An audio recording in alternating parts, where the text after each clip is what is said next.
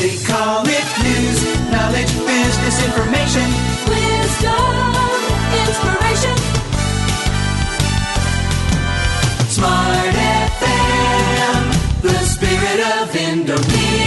Sore ini saya ingin ngajakin Anda untuk ngobrol di sesi Smart Eco Life. Nah, pada sore hari ini nanti saya akan perkenalkan siapa kira-kira narasumber kita. Tapi sembari saya menyapa juga Anda yang sekarang juga eh, lagi dalam perjalanan atau baru saja bergabung dengan kami di 101,1 Smart FM Makassar.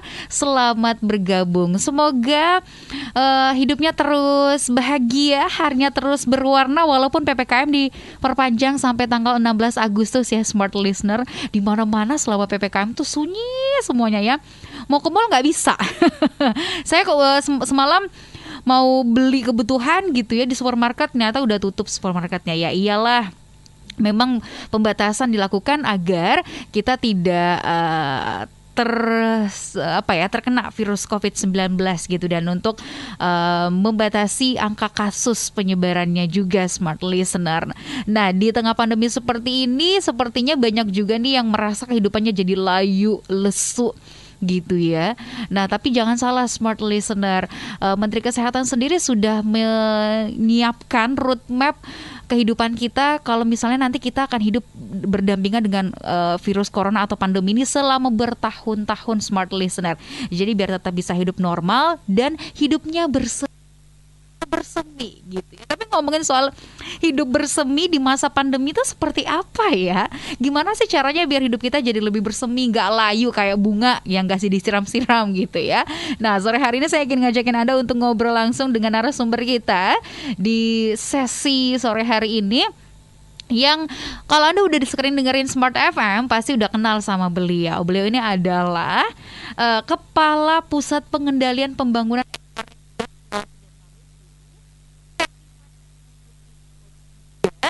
dan penulis buku Enjoy Life with Eco Life yang sudah sering dibahas di Smart FM Makassar. Langsung saja kita sapa beliau, coach kita sore hari ini Dr. Insinyur Darhamsyah MSI. Selamat sore, Assalamualaikum Coach Dar. Selamat sore, Assalamualaikum Smart listener sekalian Semoga eh, Bapak Ibu sekalian, teman-teman semua sehat Ya, baik Amin. Gimana kabarnya? Kabar baik Sudah lama kita tak bersua ya. Iya, tetapi kita sekali bersua punya arti yang banyak Insya Allah Betul. pertemuan yang singkat ini Pertemuan yang singkat dan berfaedah pasti. Pastinya ya. Nah, tadi eh, saya sudah sempat se- eh, sedikit menyinggung soal hidup bersemi di masa pandemi. Hmm. Iya. Kan bisa Iya. kita hidup happy, bersemi dan berkembang di masa pandemi. Sangat gitu ya. bisa, Mbak nah, Rifa. Iya. Itu adalah topik kita sore hari ini. Saya penasaran apa sebenarnya definisi atau seorang coach Darhamsyah tuh mengartikan hidup bersemi di masa pandemi itu seperti apa sih? Iya, baik Mbak Rifa. Semua listener, sebelum menjawab pertanyaan itu, saya selalu sma- eh, start with why. Ya, jadi eh, kita selalu memulai mengapa ya kita harus menjalani ppkm dan kenapa kita harus hidup kita akan pertama bagaimanapun hidup harus tetap berjalan ya kan? Life must go on. Apa pun yang terjadi. Kemudian eh, kap kata eh, Eckhart Tolle dalam bukunya eh, mengenai spiritual pencerahan spiritual ya the power of now dia katakan bahwa apa yang kita hadapi sekarang itu is not your life bukanlah hidup kita tetapi our life situation. Jadi eh, kita selayaknya bisa membedakan antara a life dengan life situation, ya. Jadi kalau dikatakan bahwa kehidupan kita jadi layu, sebenarnya bukan kehidupan kita, tetapi mungkin situasi hidup kita itu yang saat ini sedang layu, ya. Jadi eh, karena apa? Ada perbedaan ketika kita melihat our life dengan our life situation. Apa pun situasi yang kita hadapi, sebaik atau seburuk apa pun, this is our life situation, not our life. Ya. Nah itu ini ini yang menarik. Nah, iya. Kadang-kadang orang melihat, aduh eh, ketidakberuntungan atau eh, katakanlah kebahagiaan dalam kehidupan itu Mhm. adalah bagian dari hidup, Ah. bukan life situation. Ya. Nah, gimana cara kita bisa membedakan oh ini hidup saya, ini kondisi hidup nih yang sekarang. Oke, ya Gimana baik. caranya? Hmm. Eh, pertama bahwa kita merasa bahwa kita sedang rentan, ya. Jadi ketika kerentanan itu datang, yang pertama tentu kita harus mengakui bahwa saya dalam kondisi rentan, saya sedang eh, kondisi terpuruk, saya sedang kondisi lemah. Pengakuan terhadap vulnerable itu penting sekali supaya juga kita tidak membohongi diri kita sendiri, ya bahwa kita sedang merasa layu, kita sedang merasa rentan, itu kita akui sebagai sebuah situasi yang memang tidak kita pungkiri menimpa hidup kita. Di dalam banyak pesan bahwa inna ma'al usri yusra ya dan eh, dan banyak sekali eh, pesan-pesan di semua agama saya kira bahwa setelah ada kesulitan pasti ada Kemudahan. kemudahan dan di balik kesulitan itu sendiri sesungguhnya ada banyak kemudahan sehingga apa tadi yang saya katakan eh, life situation itu kita terima Mhm. sebagai situasi hidup kita. Tetapi itu bukan hidup kita sendiri sejatinya. Jadi tadi bagaimana menjawab pertanyaan bagaimana adalah bahwa satu menerima dulu. Mhm. menerima kenyataan bahwa kita ini rapuh, kita ini rentan, ya, dan bahkan menerima keadaan bahwa COVID itu ada. Karena sampai sekarang ada juga orang yang denial eh, bahwa COVID itu tidak ada, konspirasi dan sebagainya. Yep. Justru itu nanti akan eh, melemahkan eh, diri kita, ya. Oke. Karena pertama syaratnya itu untuk kita bisa adalah kita accept ya bahwa COVID itu memang ada ya karena memang banyak yang menunjukkan itu teman-teman saya sudah banyak orang-orang terdekat saya dan mungkin Bapak Ibu sekalian rekan-rekan smart listener sudah banyak yang pergi dengan eh, COVID ini kita doakan mudah-mudahan eh, beliau mendapat tempat semuanya. Itu mendapat tempat yang terbaik di sisinya. Jadi itu adalah sebuah realitas. Ya itu adalah sebuah situasi. Ya yang harus kita hadapi. Ini, kita ini terima. Berarti ini adalah eh, life situation. Life gitu situation, ya, not our harus- life. Not our life. Iya. Yang harus kita terima. Harus kita Acceptance terima. itu tadi. acceptance ya Oke. betul Nah, kemudian melihat sisi lain, kehidupan kita Mhm. di luar dari situasi kehidupan itu bagaimana? Hmm, ya, baik. Melihat situasi kita di luar, pertama tentu itu selalu saya katakan bahwa self awareness itu penting. Yap. Self awareness bahwa kita punya eh, kelebihan, kita punya kekurangan. Nah, kita melihat situasi di luar adalah bahwa keadaan apa pun, situasi apa pun kita bisa berdamai. Itu satu. Kita bisa berdamai dengan situasi apa pun, keadaan apa pun. Yang kedua adalah perlu kita melihat dalam melihat keluar bahwa kita dengan segala keterbatasan pasti bisa berkontribusi. Aha. Nah, jadi komunikasi kita dengan bagian dari diri kita dengan komunitas yang lebih besar adalah perasaan berkontribusi. Ah, oke. Ya. Nah, itulah sekarang banyak sekali gerakan-gerakan yang dilakukan oleh orang misalnya dengan charity, ada yang eh, mengumpulkan makanan, ada yang mengumpulkan sumbangan, ada berbagi informasi di mana oksigen bisa diterima, diperoleh dan sebagainya. Eh, jadi di, di situasi seperti ini kita minimal bisa berkontribusi. Nah, tinggal sekarang satu hal. Eh, kadang kita merasa berkontribusi tetapi mungkin kurang tepat. Ketika kita membagikan informasi yang belum tentu benar. Ya. Jadi kalau kalau kita menerima informasi, yang pertama kita harus mengecek kebenarannya. Benar tidak informasi ini? Cara mengeceknya adalah eh, saya sarankan kita merujuklah ke website atau rujukan-rujukan yang resmi dan eh, tidak pendapat perorangan karena bagaimanapun pendapat eh, institusi eh, institusi yang memang sudah punya eh, kompetensi di bidang itu punya otoritas di situ itu nilai kebenarannya pasti jauh lebih tinggi daripada pendapat-pendapat pribadi ya. Satu. Setelah kita lolos dari bahwa itu oh ini memang informasi ini benar apakah ini baik disampaikan? Ya apakah baik dengan melihat tentu situasi situasi eh, kondisi? Yang terakhir apakah itu bermanfaat? Ya. Nah kalau kita sudah eh, kalau dalam hal penyebaran informasi karena banyak sekarang juga yang kontraproduktif dalam eh, membagikan informasi tentang COVID.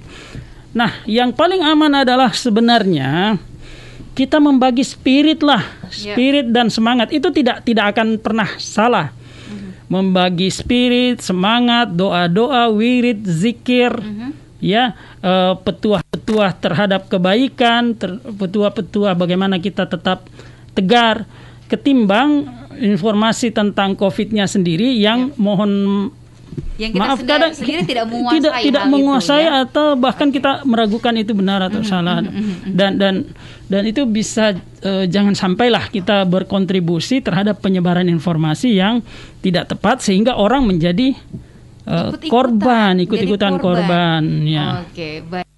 Hal yang tadi Pak Dar katakan ya Mhm. bahwa ini adalah menimbulkan perasaan untuk berkontribusi Mhm, gitu ya. mhm, Salah mhm. satu juga mungkin cara untuk memaknai hidup, Hmm, hidup kita hmm, hmm, begitu hmm, agar hmm. uh, ya eksis uh, ataupun ada kita di dunia ini. Hmm, Nah, hmm. tapi pertanyaan selanjutnya gitu Hmm, ya, hmm. em, selain itu apa lagi yang harus kita lakukan sebenarnya Hmm. agar hidup kita di tengah eh, masa yang sulit ini tetap bisa bersemi, tetap bisa Hmm. bermanfaat dengan penerimaan yang tadi sudah Hmm, hmm, dikatakan dengan kondisi eh, kehidupan gitu. Hmm, Kita hmm. akan bahas di sesi selanjutnya ya. Iya. Kita akan jeda dulu sesaat untuk Pastinya Anda akan menarik. listener.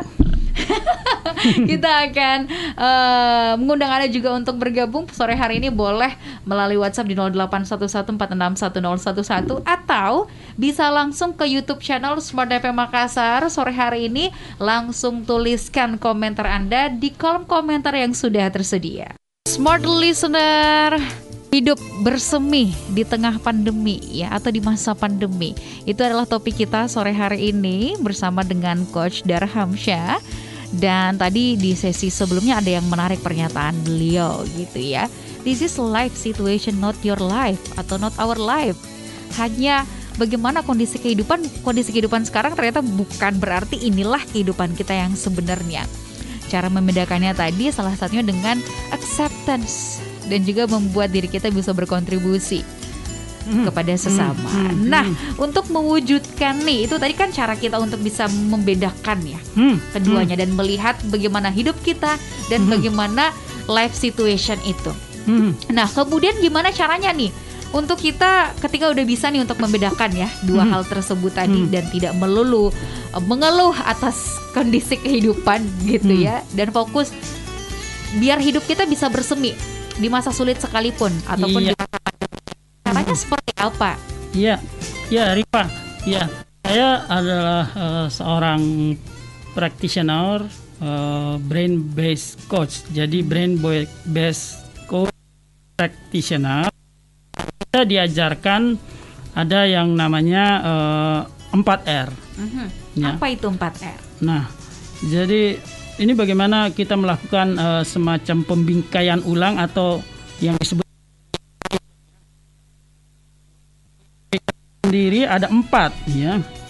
Yang pertama itu adalah eh, eh, reinterpretation. Jadi kita interpretasi ulang ya. Jadi eh, misalnya dalam hal vaksin banyak sekali eh, kekhawatiran dan itu sesuatu yang wajar saya kira eh, di, di dalam eh, menghadapi situasi seperti ini orang takut divaksin dan Ya, sebagainya. ya benar. Namun setelah kita melihat bahwa sebenarnya sudah banyak sekali orang divaksin dan alhamdulillah itu eh, makin terjaga. Ada beberapa orang yang sudah divaksin juga eh, dan sakit. Nah, tetapi sakitnya akan berbeda dengan orang yang belum divaksin. Vaksin, Sama ya. dengan kalau kita jatuh eh, tidak pakai helm dan pakai helm, sama-sama beresiko juga ya. Kalau Allah menakdirkan meskipun kita pakai helm, ya, tetap juga. Tetapi kita sebagai manusia itu wajib berikhtiar. Dan setelah kita melihat situasi bahwa ternyata vaksin itu terbukti membawa banyak perbaikan, menyelamatkan banyak orang. Nah, At kita lihat gejalanya tidak berat ketika dan vaksin. tidak se, tidak seseram yang orang bayangkan bahwa Hmm. akan begini dan begitu. Nah, ada baiknya kita melakukan yang disebut reinterpretasi. Kita interpretasi ulang. Oh, ternyata tidak seperti itu. Hmm. Ya kan? Contoh contoh saja ya, ya ya kalau kita di bandara. Oh, ini kelihatannya saya terlambat nih. Tapi begitu mendekati pintu bandara kita lihat orang masih antri. antri. Oh ternyata saya belum terlambat. terlambat. Aha. nah dan memang ternyata sebenarnya waktunya juga belum. Tapi perasaan itu ada kan? Nah eh, ketika melihat itu interpretasi kita kan akan berubah terhadap sesuatu eh, peristiwa atau objek yang sama. Jadi eh, sebenarnya Selain jauh dari rasa khawatir berlebihan, Iya, iya. takut berlebihan, Betul. negatif thinking yang berlebihan seperti itu ya. Hmm, hmm. Ya, negatif thinking itu kadang sebenarnya sudah situasi sudah positif, ya. Eh, jadi ada ada ada survei begini. Mhm. Kita itu lebih gampang eh, berubah dari positif ke negatif. Jadi misalnya kita kita positif, tapi ternyata ada sesuatu yang ternyata negatif, kita cepat sekali berubah Ah, dari positif ke negatif. Lihat itu. Lihat itu ada yang sakit, lihat itu ada gini. Aha, Nah, aha. Tetapi untuk berubah dari negatif ke positif itu, yang hasil riset menunjukkan bahwa itu yang sulit dan itu berlaku, itu itu human ya. Jadi eh, dari positif ke negatif bisa bercepat, tetapi dari negatif ke positif itu memang membutuhkan lama, meskipun even bahwa ternyata fakta menunjukkan positif. Nah, nah, ini kita melatih diri bahwa ketika ternyata faktanya positif, kita harus bisa reinterpretasi. mhm, mhm. Baik, nah satu cara udah dikasih tahu nih, ada dari 4R atau reframing tadi, reprisal tadi, satu salah satu R-nya adalah re reinterpretasi. Selain Iya. itu R yang kedua apa? Hmm, yang kedua adalah eh, renormalization ya. Jadi eh, sekarang kita bicara tentang new normal ya.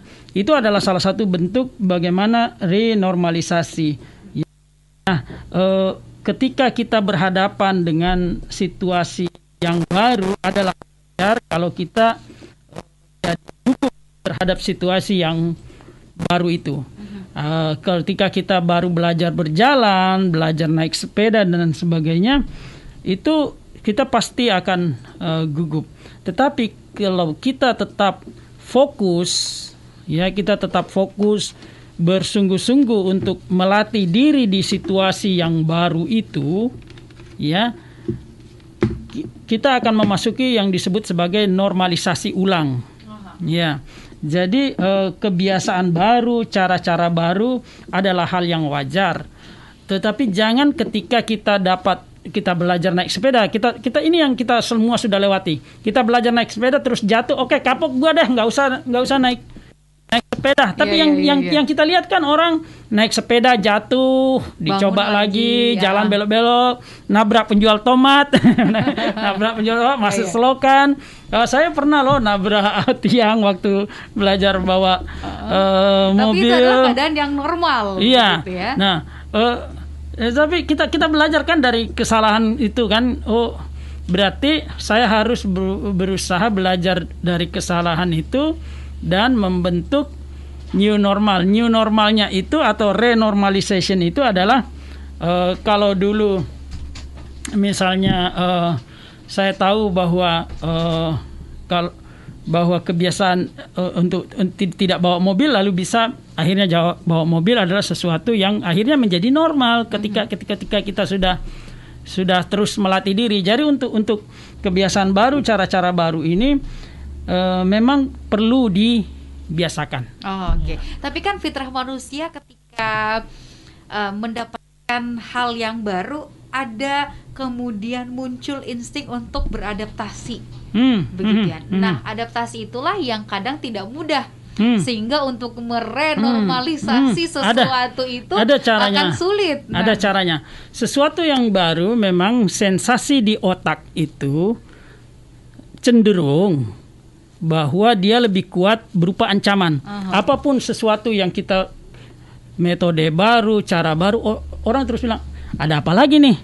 Nah, gue disuruh apa lagi nih? Aha. Nah, seperti itu. Jadi memang eh, itu juga manusiawi, ya.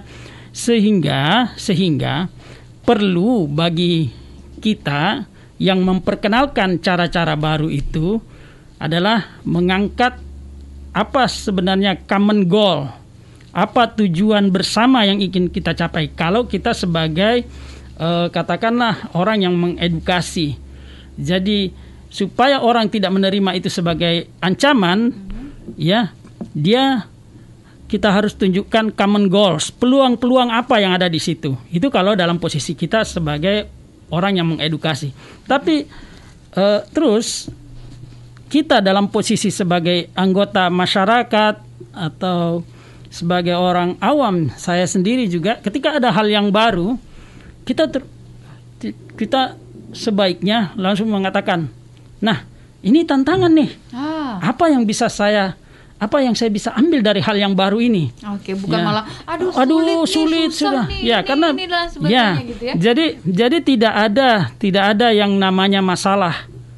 Sebenarnya masalah itu adalah sesuatu eh, hanya interpretasi di pemikiran yang ada di otak kita yang ya. Jadi kalau kita melihat sesuatu itu bukan masalah tapi kita melihat sebagai sebuah tantangan itu berbeda ketika kita menandainya sebagai masalah. Aha. Ya, sama juga dengan ancaman dan peluang tadi. Ya, jadi eh, ada sesuatu yang baru untuk menuju renormalization itu kita melihat peluang apa yang bisa saya Aha. ambil dari situasi yang baru ini. Nah. Dan kita lihat sekarang banyak sekali bisnis-bisnis berkembang di masa pandemi karena dia bisa renormalization Iya, terhadap iya, iya. eh, kondisi ini. Oke, jadi melihat peluang dan Iya. tantangan eh, kemudian di masa pandemi seperti ini, Hmm. itulah salah satu cara kita untuk merenormalisasi Hmm, ag- hmm, agar hmm. hidup kita jadi bisa bersemi walau di masa sulit atau di masa pandemi ya. Hmm, Nah, hmm. kemudian R yang ketiga dan keempat apa? Kita Iya. akan lanjut lagi di sesi selanjutnya Smart Listener.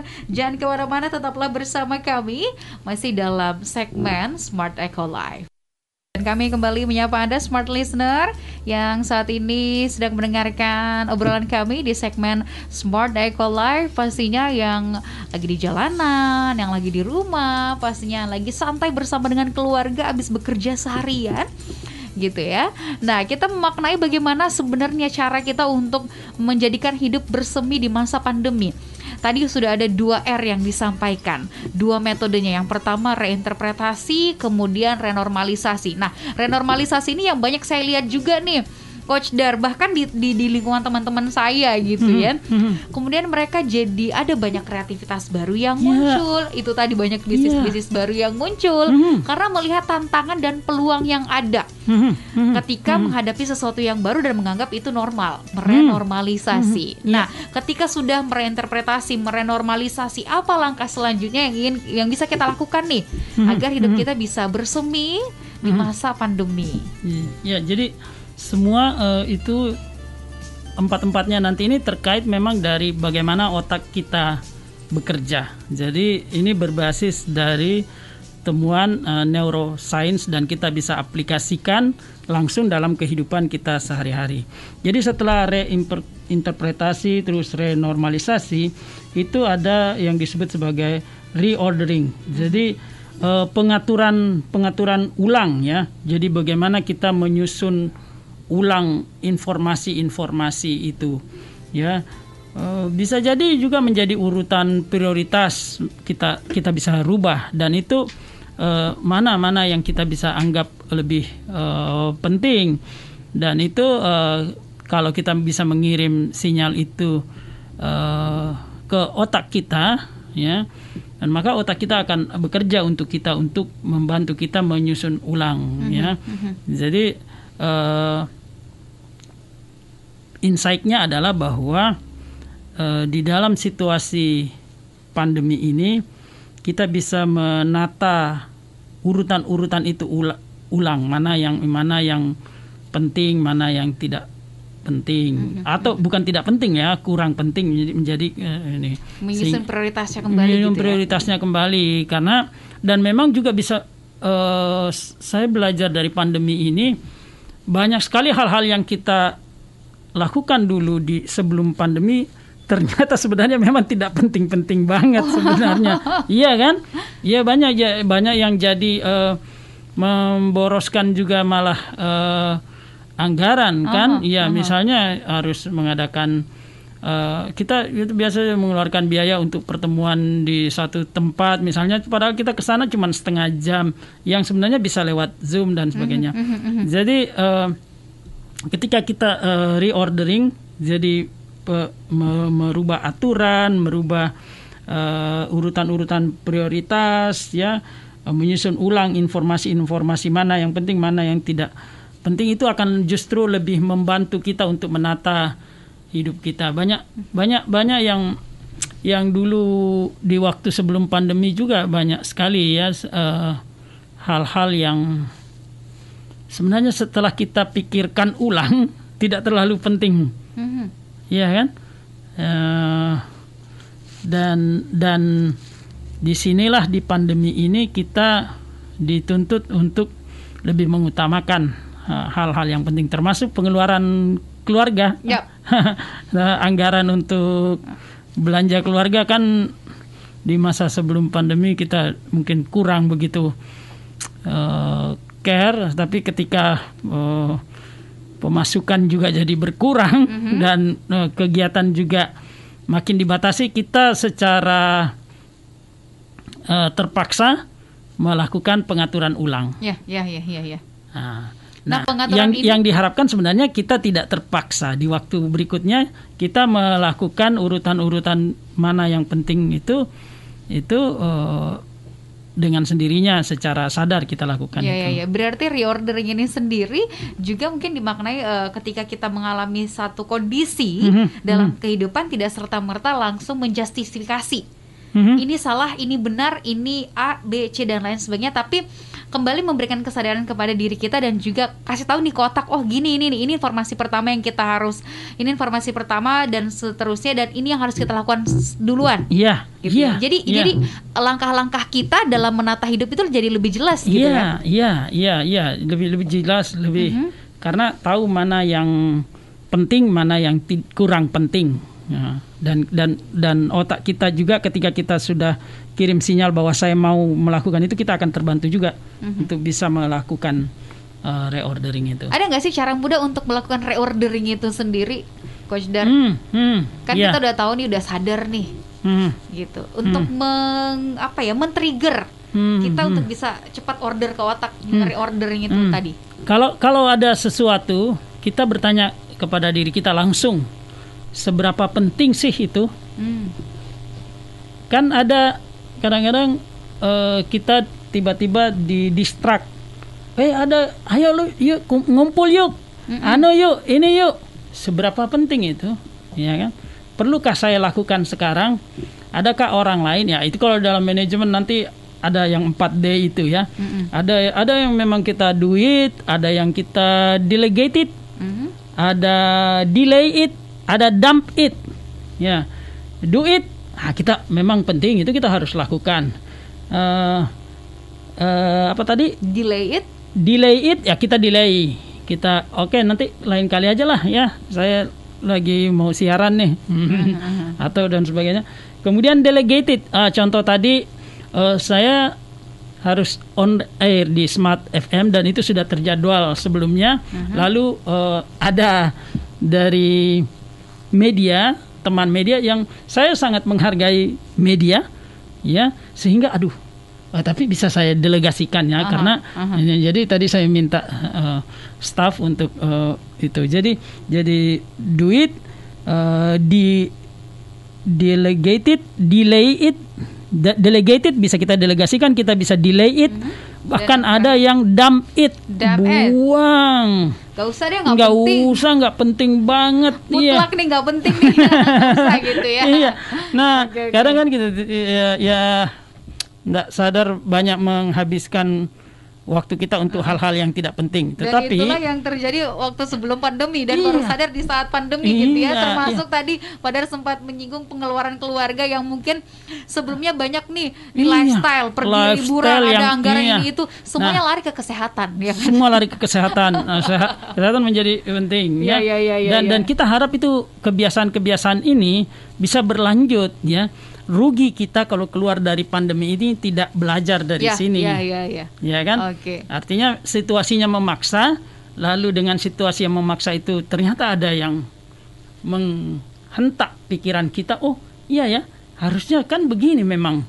Iya kan? Iya iya iya. Nah, dan ketika itu- kita keluar dari pandemi dalam kondisi hidup kita sudah bersemi dengan baik Iya. dan kita ada di posisi yang juga baik, itu Iya. berarti kita berhasil melakukan cara-cara empat reframing tadi ya. Iya, iya. Empat R itu tadi ya. Oh, Hmm. satu lagi yang Satu belum. lagi, Baru oke. tiga. Baik, baik. Gitu. Nah, Hmm. yang keempat apa nih? Ya, setelah reinterpretasi, penafsiran ulang, renormalisasi, normalisasi ulang, reordering, satu lagi adalah eh, repositioning. Hmm. Hmm. Nah, kita akan lebih enak ya kalau kita bisa melihat itu di posisi yang lain atau dalam perspektif yang lain. Dalam perspektif pihak lain atau dari segi sudut pandang yang lain. Misalnya, Misalnya tenaga kesehatan itu sudah berteriak-teriak. Oh, kami ini oh gini gini, kami harus eh, apa namanya? eh, begadang siang malam di rumah sakit dan itu bukan sesuatu yang dibuat-buat. Anak saya seorang dokter, suami istri dokter. Bagaimana mereka harus berjibaku dengan situasi seperti itu? Ya. Nah ini kita masyarakat malah ada yang bilang, oh itu sengaja di covid kan dan sebagainya. Mm-mm, karena ada anggarannya Pada anggaran.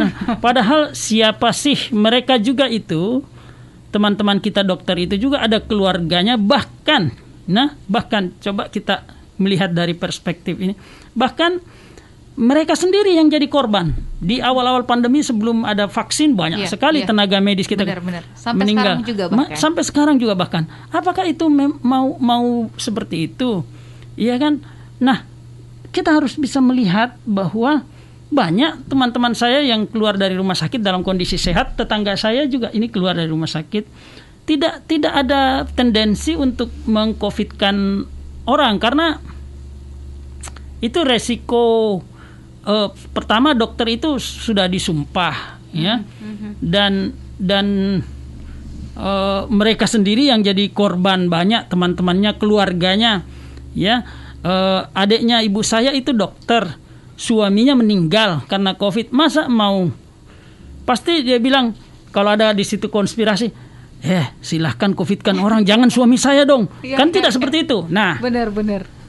itu uh, adik-adiknya ibu saya uh, seorang dokter suaminya meninggal karena covid ya. Inilah pentingnya Jadi, repositioning itu ya. repositioning itu adalah bagaimana kita melihat dari perspektif lain dan atau perspektif orang lain. Kalau saya jadi dokter coba kita bisa melihat dengan dari kacamata dokter. Iya kan? Kita bisa melihat dari kacamata tenaga medis bagaimana mereka berjibaku dengan eh, situasi seperti ini ya. Jadi belajarlah kita untuk bisa eh, repositioning.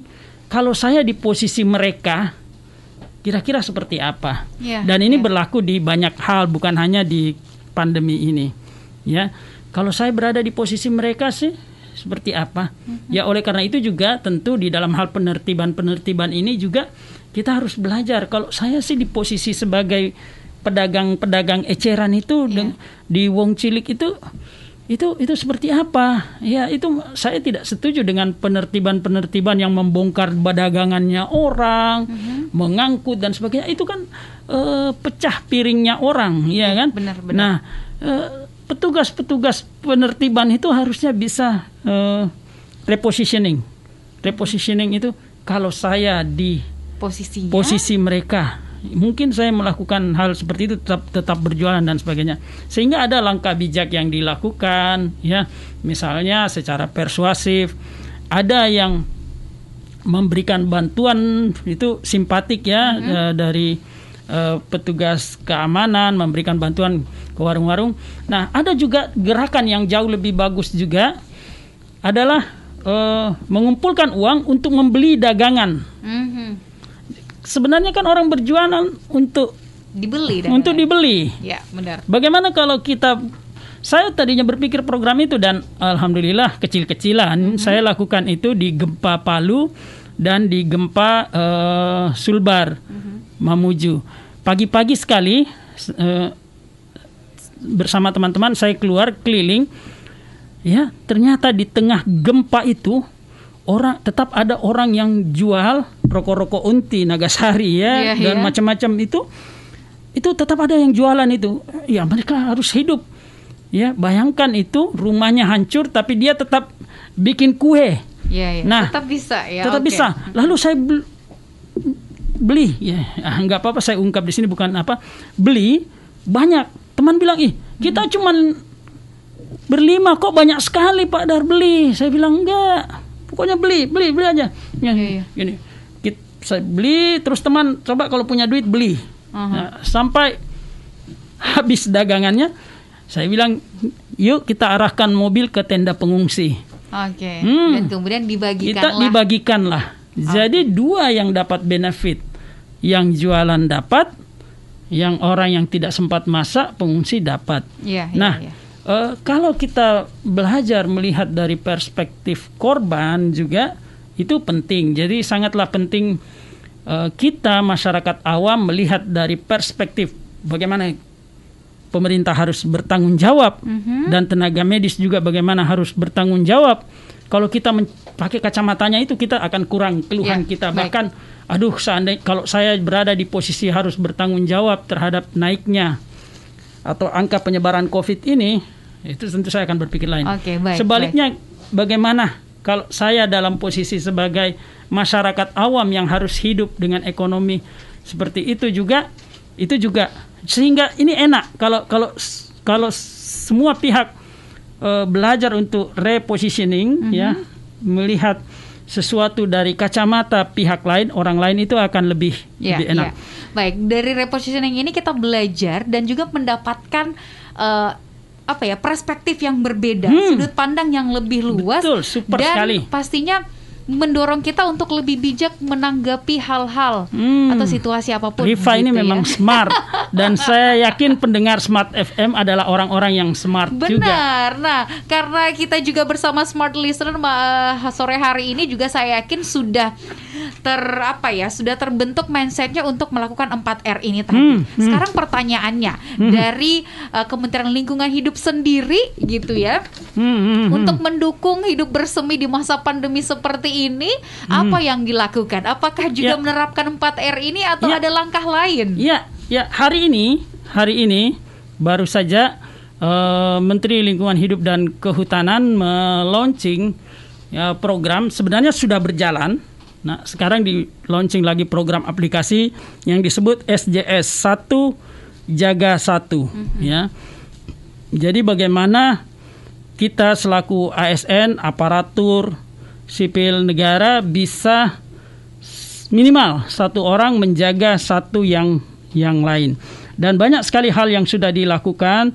Vaksinasi itu sudah jelas kita kita lakukan. Kemudian untuk menghidupkan pro, eh, apa perekonomian, kita beli madu dari masyarakat, kemudian kita bagikan ada untuk eh, hasil-hasil hutan seperti minyak kayu putih, minyak atsiri, alat-alat destilasi, kemudian em, kita juga eh, kerjasama dengan eh,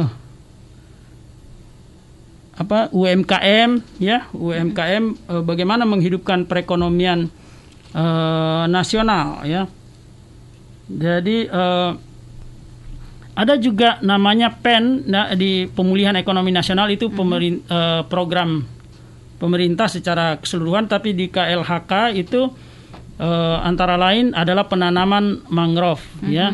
Penanaman mangrove ini kan melibatkan banyak masyarakat ya. Jadi di satu sisi kita memperbaiki lingkungan di sisi lain ya kita bisa memberikan eh, penghasilan kepada masyarakat. Dan itu masuk langsung ke rekening pribadi masing-masing orang yang melakukan eh, penanaman. Nah Oke. eh, seperti itu. Dan eh, kita bekerja sama dengan PMI untuk donor darah donor untuk eh, apa lagi namanya itu plasma ya plasma Convalescent? kon iya konvalesen itu eh, juga kita kita lakukan itu jadi Oke. eh, KLH eh, setengah KLHK ya sudah jauh melangkah maju dan kita harapkan bersama-sama dengan eh, komponen masyarakat lainnya kita hand in hand kita selalu berpegangan tangan. Yuk mari kita sama-sama bergerak. Program satu jaga satu untuk kita saling care kita saling share ya antara satu sama lain agar kita bisa bersama-sama hidup bersemi bersama di masa hidup. pandemi ini. Iya, gitu ya. betul Oke. sekali. Terima kasih banyak Coach Dar. Saya masih pengen ngobrol sebenarnya tapi kita terbatasi oleh waktu nggak kerasa Iya. kita udah habis waktunya udah satu jam ngobrol dan banyak insight baru yang uh, kita dapatkan tentunya khususnya untuk membuat hidup kita bersemi di masa pandemi dengan melakukan 4 R tadi Iya. gitu ya. Iya. Reinterpretasi, renormalisasi, reordering dan juga repositioning. Nah, Iya. untuk Anda yang tidak sempat mendengarkan obrolan kami boleh disaksikan kembali di YouTube channel Smart FM Makassar. Digali Oh, kembali. luar biasa. Boleh langsung ambil catatannya juga ya. Terima kasih sekali lagi Coach Dar untuk sore hari ini. sama-sama Rifa dan, juga Smart Listener Sehat-sehat terus ya. Amin Amin. Untuk Anda juga Smart Listener, terima kasih banyak. Saya Rifa Majid pamitan. Sukses untuk Anda.